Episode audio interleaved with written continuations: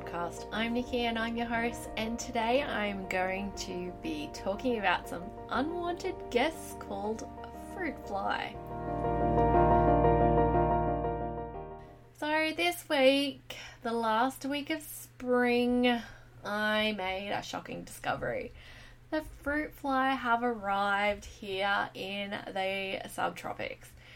So I had over a kilo of San Marzano tomatoes that I just sat down to process to make some semi-sun-dried tomatoes, and I was super excited for these sun-dried tomatoes. And the first tomato I cracked open, I found it loaded with lovely white wriggling larvae of the beloved Queensland fruit fly. So fruit fly is not to be mistaken for that little pesky vinegar fly that you see hovering around your compost bin. These guys are nasty and devastating. So we have a bumper crop of these tomatoes, and I've got no doubt in my mind that we've lost the entire crop to these. And to say I'm devastated is really an understatement. So I was way too late getting organised at keeping them away from my fruit, but to be fair, they have arrived 2 months earlier than what they normally do. So let's talk about how to deal with them organically. So for me, the only thing that's really been successful is exclusion nets and making sure that I have a net over them that is really tight weave and it's not actually sitting on the fruit itself.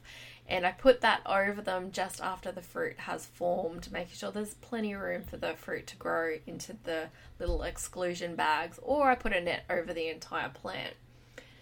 So last year I just made my own nets, got my trusty sewing machine out and whipped up some nets just with some old fabric that I had, quite sort of translucent fabric, so the tomatoes could still sort of see the light, and that worked really successfully for me. Until last year I actually just stopped growing fruit over summer because I just found it too devastating, and I was so happy to sort of stumble across exclusion bags, and I really wanted to sort of share that it is a very good successful way to keep fruit fly and also a bunch of other things off your plants. So I have tried the traps in the past, the baits, and I found that it really didn't really stop the fruit fly, but it's really good to sort of, I guess, keep them in check. So having a trap around your garden is probably a good idea.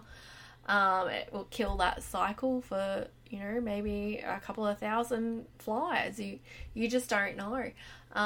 But the most important thing about those traps is it alerts you when they've arrived. So if you start finding, if you have your traps out all through winter and you start finding them arrive in early spring, then, it's done its job. So I don't really ever see them getting under control, and maybe I'm a bit pessimistic about that, but there's too many sort of fruit trees that aren't being managed properly. So, but it's like anything, you've got to do your own sort of diligence in your own space, and maybe if everyone did that, then there wouldn't be problems. So when it comes to sort of managing your own space, it's about protecting your own crops and limiting their spread. So just be mindful of how you discard any fruit that may be affected by fruit fly, even if you're not sure, and then maybe you need to sort of put some strategies in place. Don't put them in your compost bin, they're just going to hatch and fly away. Don't put them in the regular bin, they're just going to go to landfill and hatch and fly away. So if you've got chickens, feed your fruit to the chickens, making sure that all the fruit is eaten right away. Don't overload them. If you don't have chickens or any other animals that are happy to eat a fruit full of little white wrigglers, then pop the fruit in a bucket of water, put a lid on it, and drown those suckers. And then you can add it to your compost bin after that's been nicely fermented.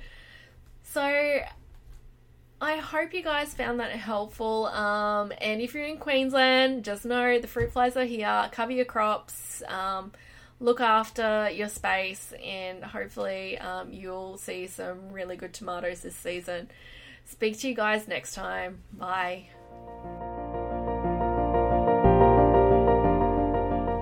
Thanks for listening to the Love of Dirt podcast. If you love this episode, please leave a review. To subscribe, check out other episodes, or grab some of my free food growing resources, head on over to loveofdirt.com.au/podcast.